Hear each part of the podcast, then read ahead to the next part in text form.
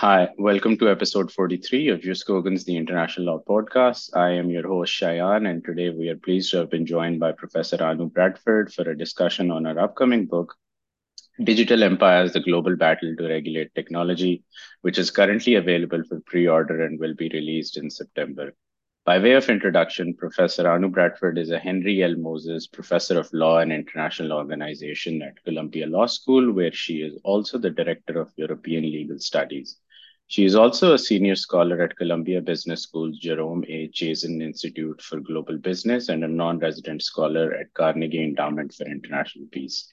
Professor Bradford is a leading scholar on the EU's regulatory power and a sought after commentator on the European Union, global economy, and digital re- regulation. Notably, she coined the term the Brussels effect to describe the European Union's outsized influence of global markets she is also the author of The Brussels Effect How the European Union Rules the World, which was named one of the best books of 2020 by Foreign Affairs.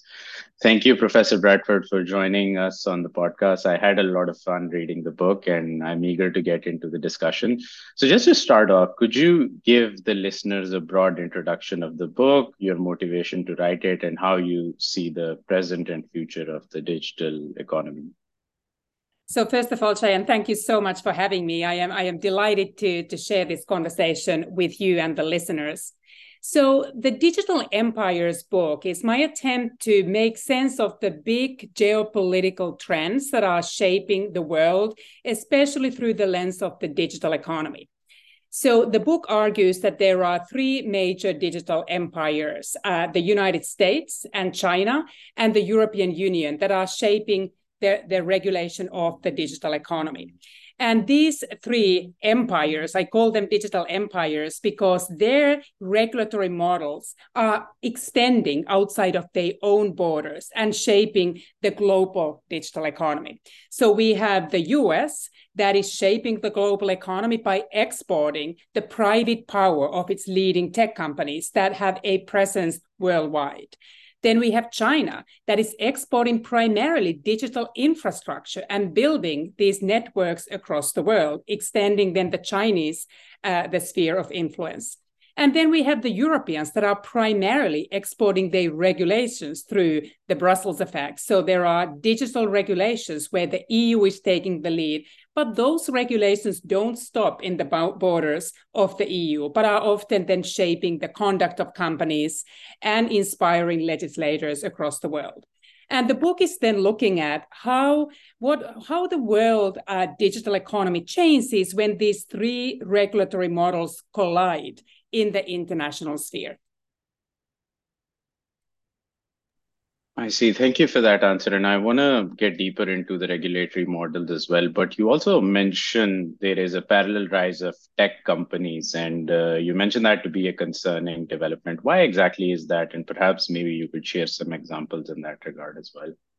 Yeah, so absolutely. So the battle that I was describing between the three digital empires is what I call a horizontal battle. But we also have a vertical battle when each of the governments are fighting or trying to regulate the tech companies in their jurisdictions. So we also have the vertical battle then uh, between the governments on one hand and the tech companies on the other. And there are many who would say that the real empires are the tech companies today, that they have become so powerful and the kind of influence that they exert, which is an economic influence, it is political influence, it's societal, cultural influence, and they are really shaping our economies and societies. And um, the big concern have been that these tech companies are actually rivaling states. They have become so powerful.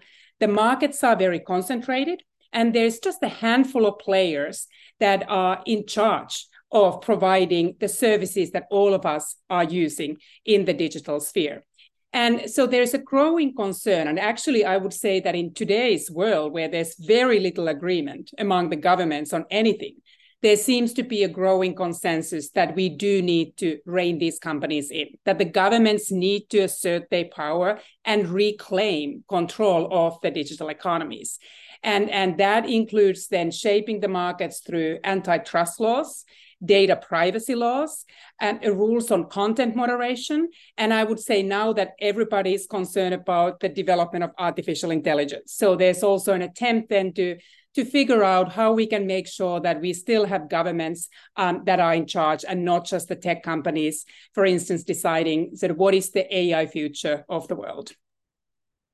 And just in terms of reining these companies in and going back to the three models as well, could you also give us sort of a broader understanding of what exactly these models are? You touched upon them briefly before. For example, the US has a market driven model, and you mentioned Section 230 of the Communications Decency Act. So could you elaborate a little bit more on the US model, and then we'll get into China and, and the EU as well? Yeah, so I would say that the digital economy as it exists today is primarily shaped by the American market driven model. And by that i mean uh, the, the americans have traditionally have created trust in market forces shaping the economy that the model rests on the idea of free internet um, free market and just a relentless commitment to innovation so there has been distrust in allowing the governments to step in and curtail the ability of these tech companies to innovate for the benefit of societies. And I would say there's both an economic and political dimension to that. So there's been this American faith that free markets deliver greatest innovations, which we need for economic growth, but also this idea that if we keep the internet free, we also then contribute to a more thriving democracy. So we have the uh, the individuals around the world have the ability to to shape our societies by participating in the conversation. So it was a very kind of techno optimist vision of the world that by leaving these tech companies to their own devices, we actually see a thriving economy and a thriving society. And you mentioned there the Section 230. So that is the Communications Decency Act, which is an embodiment of this kind of philosophy. So that is what is known as the liability shield embedded in, uh, in, in US legislative framework. So the idea that we don't hold the internet companies, the platforms liable for content moderation. So if they decide to remove some speech, they, they decide to moderate their platform and remove some speech as harmful, they are free to do so without us being able to challenge them under the First Amendment and say that, look, we have right to free speech. They can moderate those platforms. But they are also free not to do so. So we cannot hold Facebook or Meta liable if an individual user posts a harmful post on the platform. So this is this fundamental philosophy that we do not want to discourage these tech companies from developing innovative services. And if we set too many guardrails, including holding them accountable for the speech on their platforms, we may not see those internet services being offered.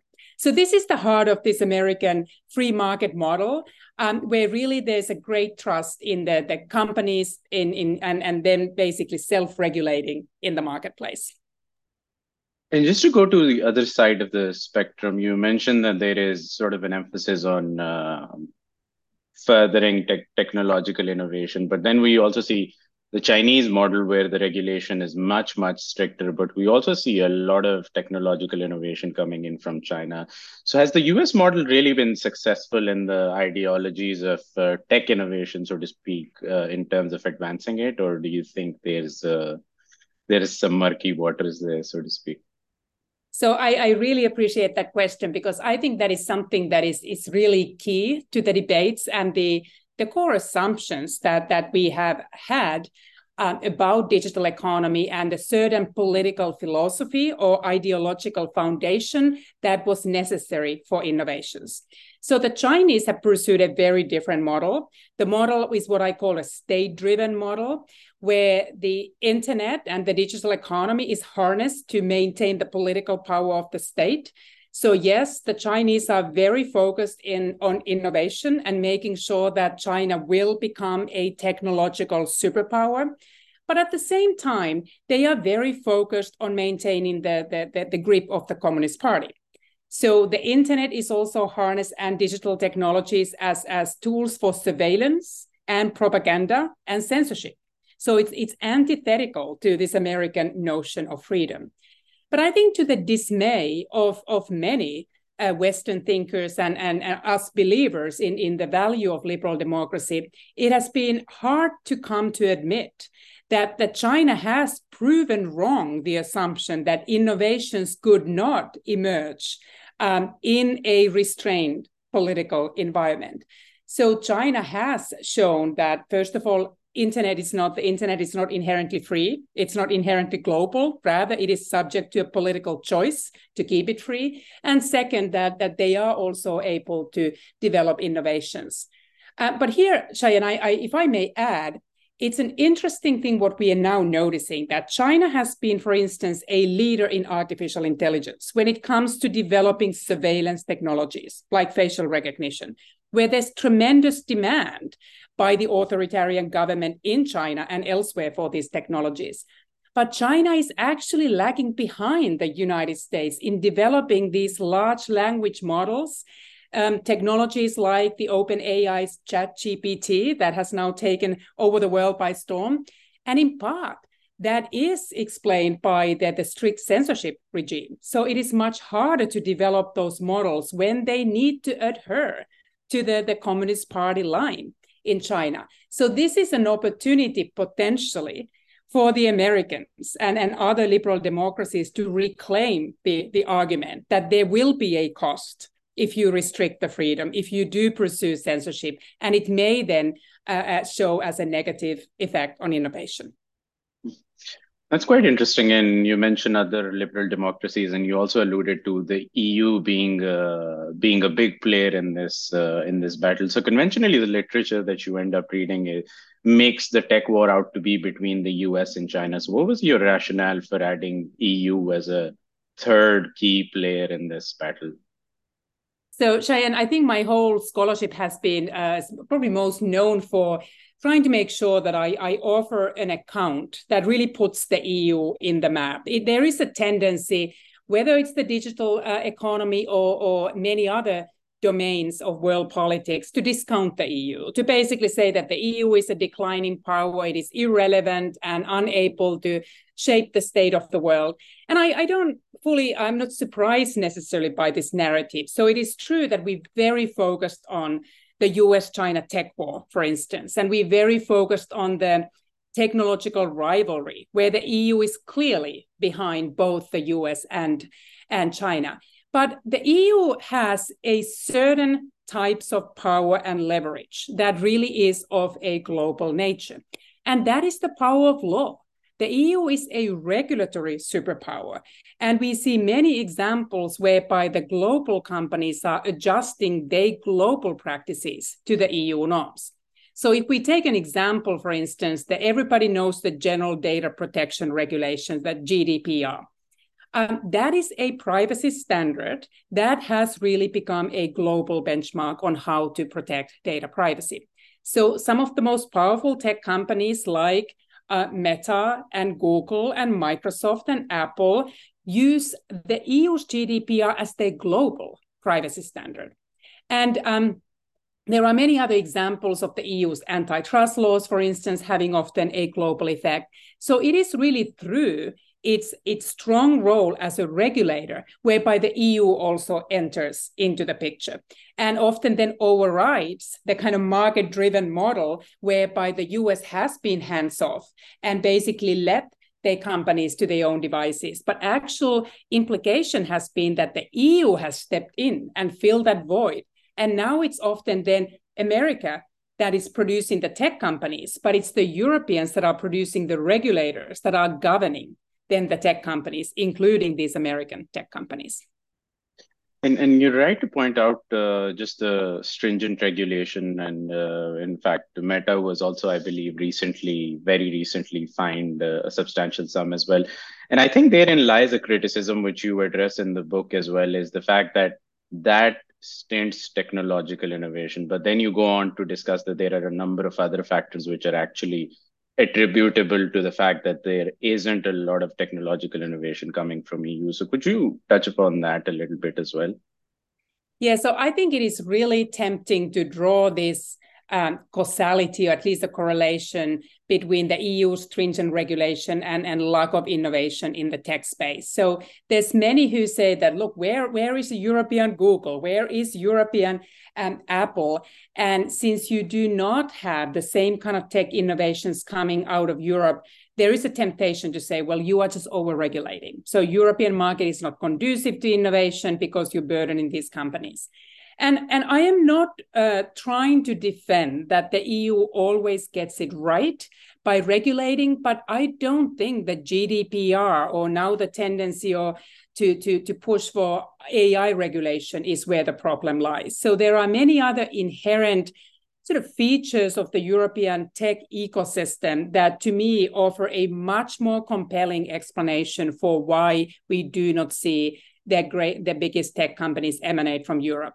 So first of all, if we compare, for instance, the, the, the US and its Silicon Valley and, and the technological success to the EU, you don't have a digital single market in the EU. It is much harder for a small startup to scale in the EU, where you still effectively have a balkanized economy with 27 different markets, with different consumer preferences, different languages, different domestic uh, uh, regulations, and that makes it much harder.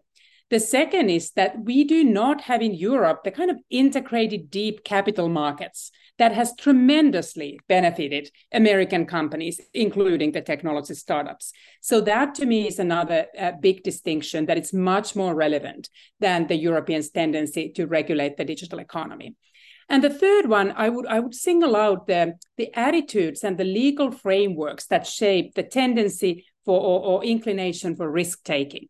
So the EU has often punitive bankruptcy laws, whereas there's much more space for failure in the US. And, and you need that as a, as a when you when you are in the startup world um, trying to do big things that sometimes do fail.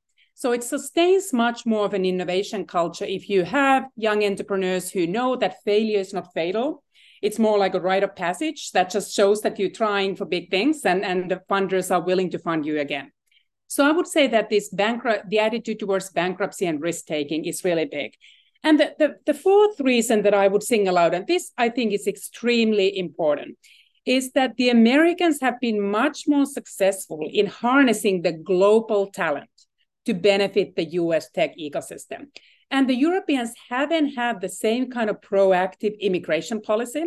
So if you look at um, the founders of um, the US tech companies, it's over half of the founders of over $1 billion startups, they have an immigrant founder. And, and that is just a powerful story um, behind the, the US tech companies and something that the Europeans uh, ought to replicate. So in many ways, I, I, I'm, I'm saying this because I would like to remove the kind of hesitation that by following the, the European model and by regulating the digital economy, by protecting the the user's data, for instance, you would be inherently making a, a, a compromise and, and facing a trade-off that you would compromise your jurisdiction's ability to innovate. And uh, are the regulators, in your opinion, or the stakeholders or uh, the legislators aware of uh, these issues? And have there been any efforts to address this at the EU level? So I think there, in in yes, I would say there have been efforts and there is increasing awareness. Um, but it is the, the, the the ability to reach a consensus among 27 member states it's not always easy. At the same time i think some of this should be low hanging fruit. So what the eu does extremely well is that the crown jewel of the european integration is the, the single market. And by extending that to the digital single market gives so many benefits for all European countries, that that really should be uh, a, a priority. I would say that some other issues like immigration, it is more controversial. It is politically charged, and there are some countries that are not quite willing to give up on their sovereign control of their borders. And immigration is one of those issues where the decisions are not made at the EU level. So we see still, um, for instance, populist parties in many member states that are just against any expansion of, of uh, the powers of immigration at the EU level. So we're left with the national governments that then need to deal with the anti-immigration parties domestically. even though the economic case for the, the benefits of the immigration to all the European economies is, is extremely powerful. See, thank you, thank you for the detailed answer. And uh, moving on to battles, which is of course a critical component of the book, and you use the terms, and you've alluded to them before, horizontal and vertical battles. Perhaps just to give context to the listeners and I suppose uh, future readers, uh, could you give an example of uh, some of the horizontal battles between U.S. China, U.S. EU, and China and EU, just to just to set us off? Yeah, so there's actually there are uh, uh, I would say that the US China battle is the dominant one that we very focused on. So, what started as a trade war and then uh, evolved into a large scale tech war is something that is now um, really sort of shaping the, the, the, the political interactions uh, or the geopolitical relations more broadly. So there's this uh, a firm belief uh, by both the US and China that the economic power, geopolitical power, military power is tied to the advances in technology. So by then letting your rival uh, uh, gain control over technologies enhances their relative geopolitical power. So, one idea is that you need to then restrict the ability uh, of uh, your rival to get access to these technologies. So, this is why we see, for instance, export controls, restrictions on investments. Um, that we see uh, being adopted by both US and, and China. And then we see, for instance, investment restrictions. So we both worried about outflows and inflows of technologies. And, and at the same time, we also see subsidy races. So uh, these jurisdictions both want to become independent, so uh, strategically sovereign, if you like, um, so that they can reduce their dependencies on, on, on one another.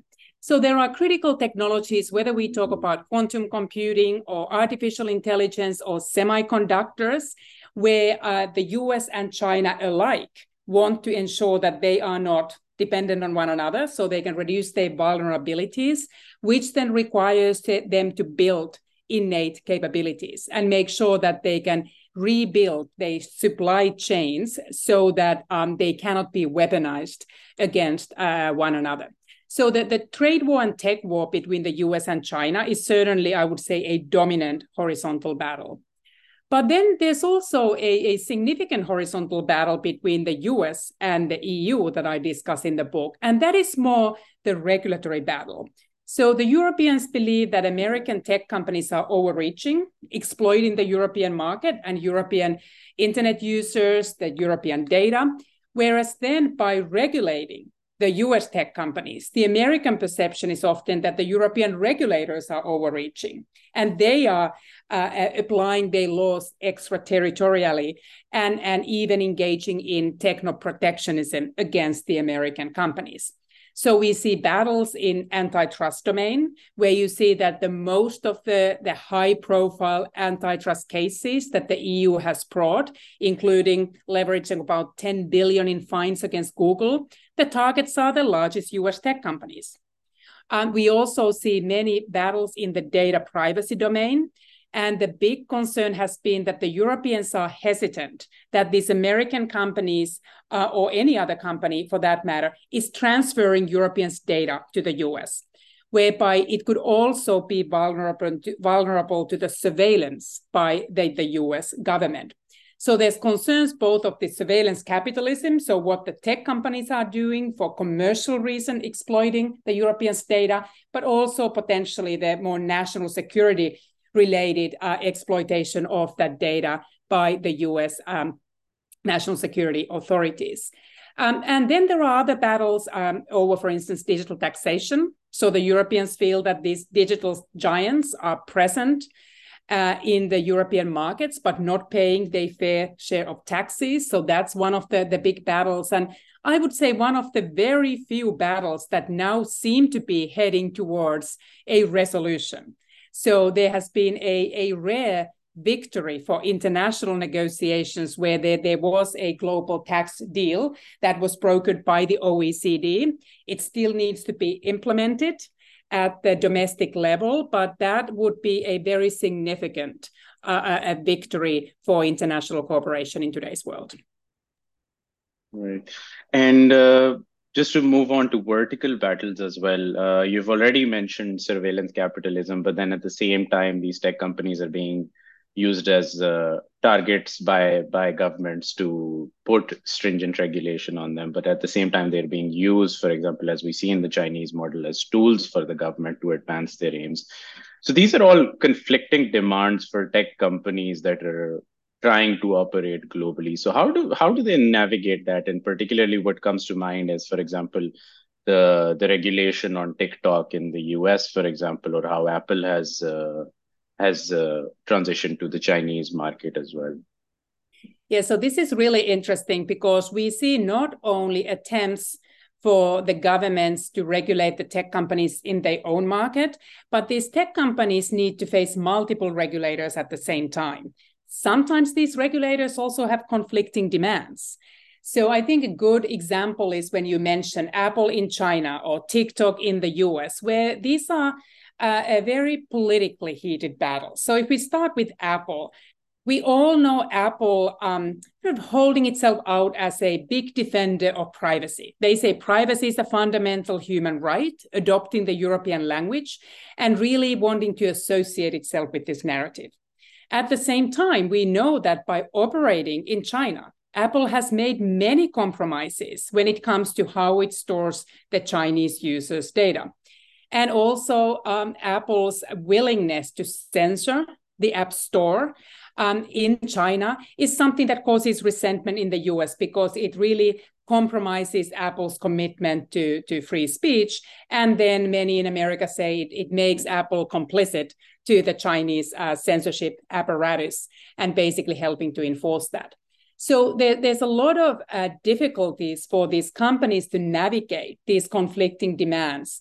And there's also sometimes conflicting demands between the US and, and the, the EU models. So we had a very high profile case where Microsoft was asked to hand over data for a law enforcement investigation in the US, but the data was stored in Ireland and it was protected by the European data privacy laws. And the Europeans basically said you cannot transfer that data and give it to the US law enforcement agencies. So sometimes these companies are in a, in a, in a place where they basically, it's impossible for them to comply with multiple demands. And one result is that many US tech companies have actually abandoned the Chinese market. So Google tried to, for instance, develop a censored uh, uh, search engine for China, but the backlash was just tremendous in the US. So the Google users, employees, uh, uh, the management um, ultimately realized that it just wasn't sustainable. Um, the US Congress uh, was uh, uh, very harsh in its criticism of what Google was doing. And ultimately, Google basically left the Chinese market. But there's also now been concern that while China has made it nearly impossible for most of the foreign companies to really operate in China. The US market, under its market driven model, it has been free to foreign investment and, and foreign businesses. And that's why companies like TikTok, that is whose parent is a Chinese owned, owned Baidu, um, has been able to operate in the US. And now there are increasing calls for the kind of reciprocity is that you cannot have the, the Chinese companies exploit the American market without then offering a, an open market for the American companies.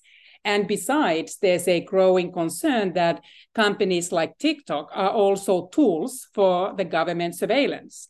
So ultimately, we can have the government use TikTok as a Chinese propaganda tool, reaching American users, including American teenagers uh, predominantly, plus also then just basically extracting that data and passing it on to Beijing. So these have created just uh, a, a, very significant tensions that make it um, very uh, uh, difficult, if even possible, for many of these tech companies to navigate multiple uh, conflicting demands. I think one thing that has uh, become abundantly clear from the discussion until now is that there are multiple battles going on both at the horizontal and the vertical level. And you mentioned that they sort of shape and influence one another and how how exactly does does that happen in in practice yeah so i think it is interesting that why we see despite all this horizontal conflict we don't see a full blown tech war where we basically would have entirely decoupled, splintered internet and the, and the kind of different tech spheres where, whereby we would have uh, pushed for all out export controls. And one reason is that each government still wants to maintain the ability to uh, engage in others' markets, uh, um, take advantage of the commercial opportunities uh, that do come from being able to operate uh, in foreign markets. So there are reasons why there's elements of restraint. So at the same time, um, when uh, the US is, is seeking to regulate its own tech companies, it knows that it needs to fight its horizontal battle with China. So it cannot curtail the ability of its own companies to innovate. So it needs to balance this one that it makes sure that they can still uh, evolve and develop and, and, and, and innovate so that the US remains a technological superpower. And the same way, also, then these companies are lobbying that look, we need to be able to export to China because a lot of our revenue comes from the sales in China. And if you restrict our ability to export, then we will not be able to take advantage of the commercial opportunities there. So even though the US has introduced export controls, we still see the government grant licenses in many instances. So we do not see a, an effort to fully pursue decoupling, uh, decoupling to the, the fullest extent. So we see the governments navigating between the geopolitical and economic pressures, which is why we see the kind of escalation and de-escalation as strategies alternate in government policymaking. Uh, I want to come back to this uh, decoupling and uh, uh point as well. Uh, uh, but one question I had immediately from this discussion is also about EU, and you also alluded to sort of the ideological commitments that each of the the, the models have. So you mentioned in the book that it is very important for the EU to win its vertical battle against tech companies for it to be able to win in the horizontal battle. Why why is that the case? So I think, Shayan, one of the concerning uh, issues that we are noticing is that while China seems plenty capable of restricting the operations of its own tech companies, the US and the EU are struggling. So, first of all, the US cannot even really legislate. So, the Congress is increasingly dysfunctional. And even though there is a shift in the tone of the conversation and greater awareness of the need to regulate. We don't really see the US being capable of politically producing those regulations.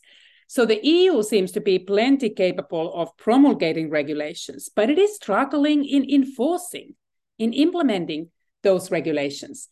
And so, so what we may see that the EU is in many ways winning the, the horizontal battle of values, at least in the democratic world, that there seems to be a growing consensus that the the rights driven European model, whereby the governments need to intervene to, to, to protect the rights of the internet users and to protect the functioning of the democracy, that that is the right way to go.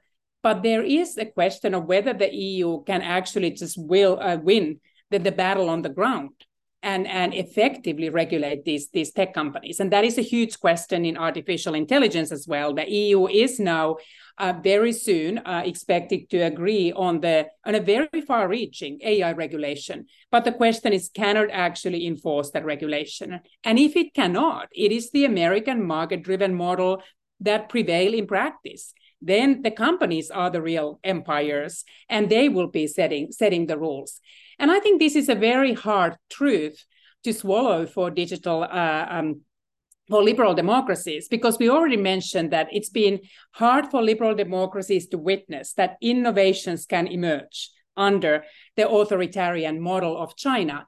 But also, it would be very difficult to witness that only the authoritarians are capable of regulating the tech companies. But there is no democratic governance model that can be effective.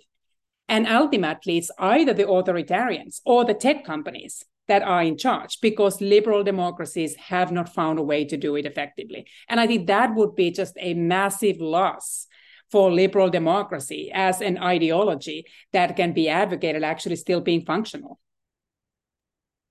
Right. And just on uh, the point of uh, authoritarianism versus liberal democracy, how do you see this battle playing out in the long run? And I know in the book you mentioned that it's the US that has to come closer to the EU as opposed to the EU going closer to the US. Why why exactly is that and why is that important for the fight as you term it against authoritarianism?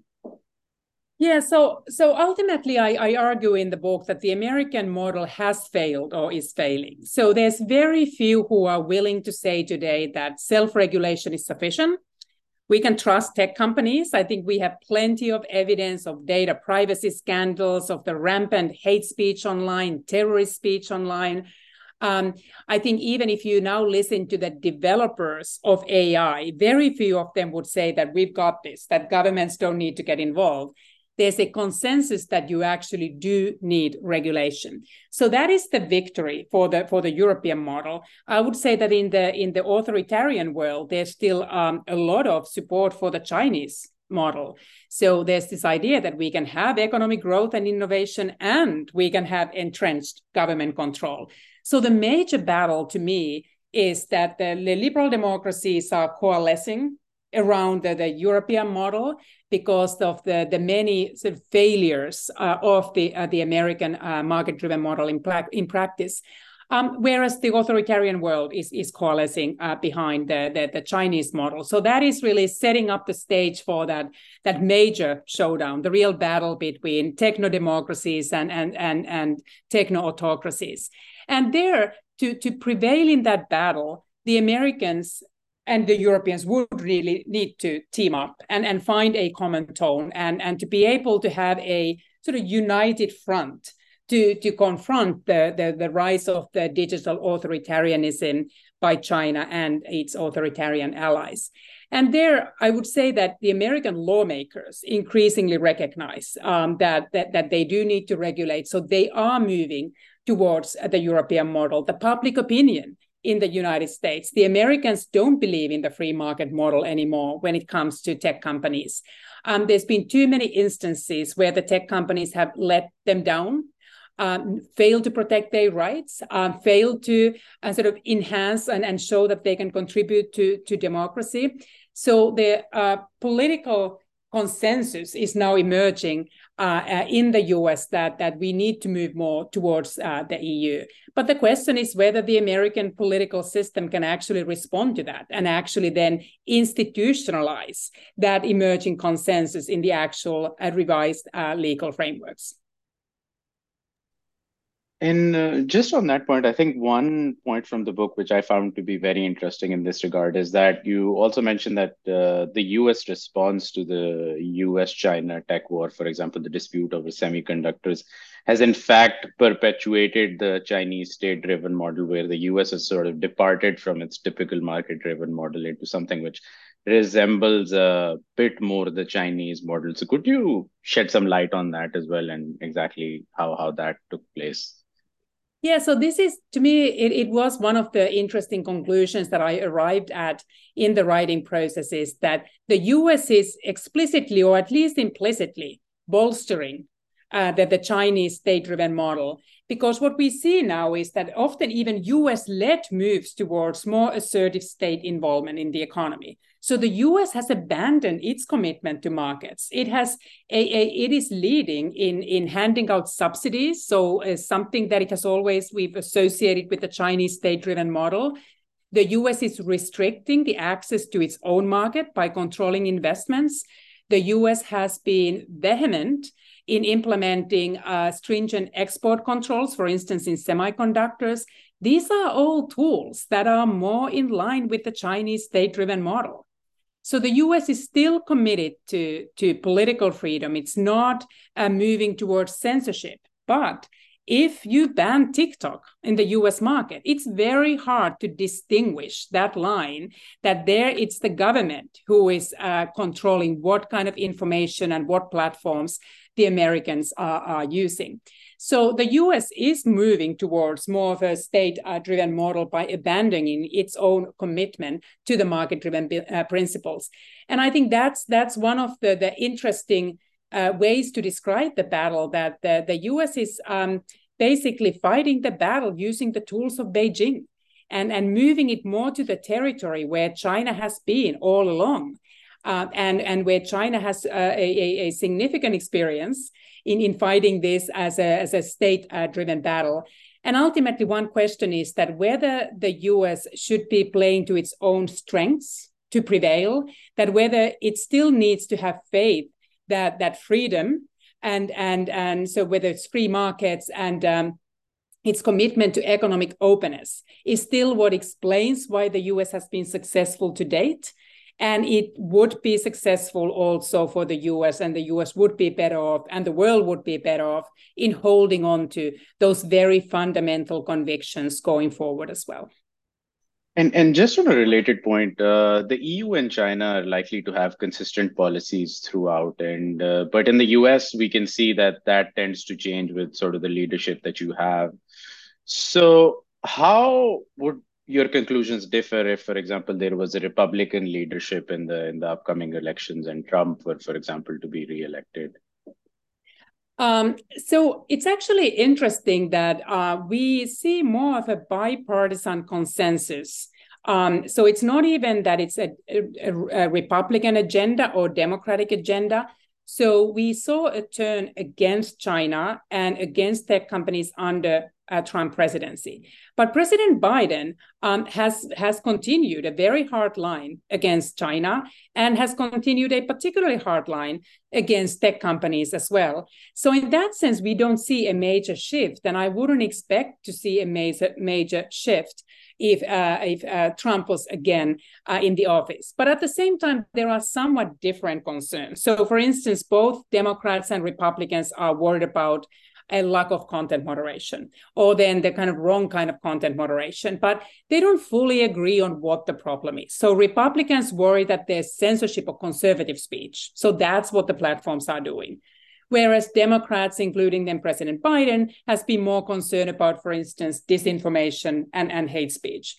So, uh, so there have been um, um, sort of some differences, obviously, in emphasis plus also in the kind of tone that President Biden is a committed multilateralist, and you see a big shift in um, uh, transatlantic relations. So the U.S. and the EU are seeking to align their positions in a uh, um, Trade and Technology Council, and that has been uh, obviously much easier uh, with President Biden in charge uh, compared to the the very um, was a low point in transatlantic relations when there was no trust when President Trump was in charge.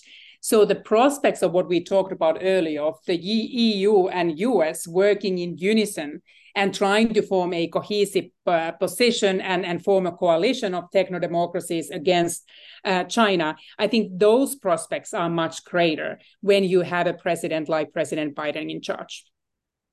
Thank you. Thank you for the answer. And uh, just sort of transitioning towards the end. And I'll, I'll quote from the book on this point some battles will likely wane, others will intensify. So, what potential outcomes do you see as a as a culmination of all of these battles and how do you see sort of this uh, this regulation and all of these digital empires going forward you mention and disregard the possibility of a unipolar and a multipolar world so what exactly do you see happening in the in the long run yeah, so I think this is really interesting that I am not willing to predict that we see a binary outcome, that we would get into a good old world of globalization and international cooperation and global internet. I think that the rifts are too deep and the, the disagreements are genuine and difficult to overcome. So I see a continuing conflict to be a, a dominant feature of the digital economy. But at the same time, I think those pressures for restraints are there as well. So I don't necessarily see a full decoupling. You already see the rhetoric shifting from decoupling to de risking, something that the Europeans pioneered and then the Americans and, and G7 uh, subsequently embraced. So there's going to be targeted uh, uh, uh sort of areas where the tech war will continue to be intense. Um, but I think there are still attempts to find uh, what, what you say sort of uh, areas of agreement where where some collaboration still remains possible and where we still uh, retain that the channels for uh, uh, companies to continue to do business in each other's markets. So I think there's a, the book by Mark Leonard called The Age of Unpeace. I think that unpeace captures it pretty well. So we don't really see full-blown war, nor do, do we see a real peace but we are somewhere in that uncomfortable territory where we are trying to maintain the conflict is more manageable because of those pressures for restraints. Yet it does remain costly and it does remain uh, real. And it does require real management and leadership at the era where I think we don't have full confidence that our leaders are committed and capable in weathering uh, uh these, these difficult um, conflicts and navigating them in a way that we could get to a much much better place. So it is not a the most negative scenario that i'm necessarily advocating even though there are paths to real failure. But at the same time despite my sort of innate optimism i find it hard to paint a particularly positive picture. The stakes are high the conflicts are real and and uh, i think the uh, any sort of path towards a, a better a prosperous, uh, more peaceful future is is also um, unfortunately unlikely. Uh, a bit gloomy, I have to say. And uh, on on on that note, you also mentioned uh, just the the the word techno democracies and uh, the potential of a coalition forming between democracies and authoritarian regimes on the on the one hand, but we also see that uh, within the context of the Ukraine Russia war that a lot of states, for example, Brazil and India, have not really taken an open position. So, do you really see states fitting into, or at least a part of the states fitting into one box or another? Because uh, oftentimes what happens is that states like components of the US model, they like components of the Chinese model, and they sort of mesh them together to fit what they need. So, do you really see sort of that open battle between these techno democracies and authoritarian regimes? So I think that's a really important question for us to uh, touch on because this is very different to when we had the Cold War and we had the communist and capitalist camp I think the, the spheres of influence are often overlapping, and there are many more countries that fall kind of between the different different models and that are not fully committed uh, techno democracies and not fully com- committed authoritarians. And I think you mentioned Brazil and India, which I think are terrific examples, extremely important large markets. And at the same time, it is very difficult for uh, there's some notion of democracy that the US and the EU have articulated to say that they fully fit into everything that India is doing. But at the same time, there are many reasons to suggest that India is nowhere comparable to what, what China is doing. So I think there are many what you call swing states or battleground states where you do see the continuing presence of American tech companies, Chinese digital infrastructures, and European laws regulating those companies and the infrastructure. So you see the digital empires being present and continuing to battle for influence in many of those, those large markets.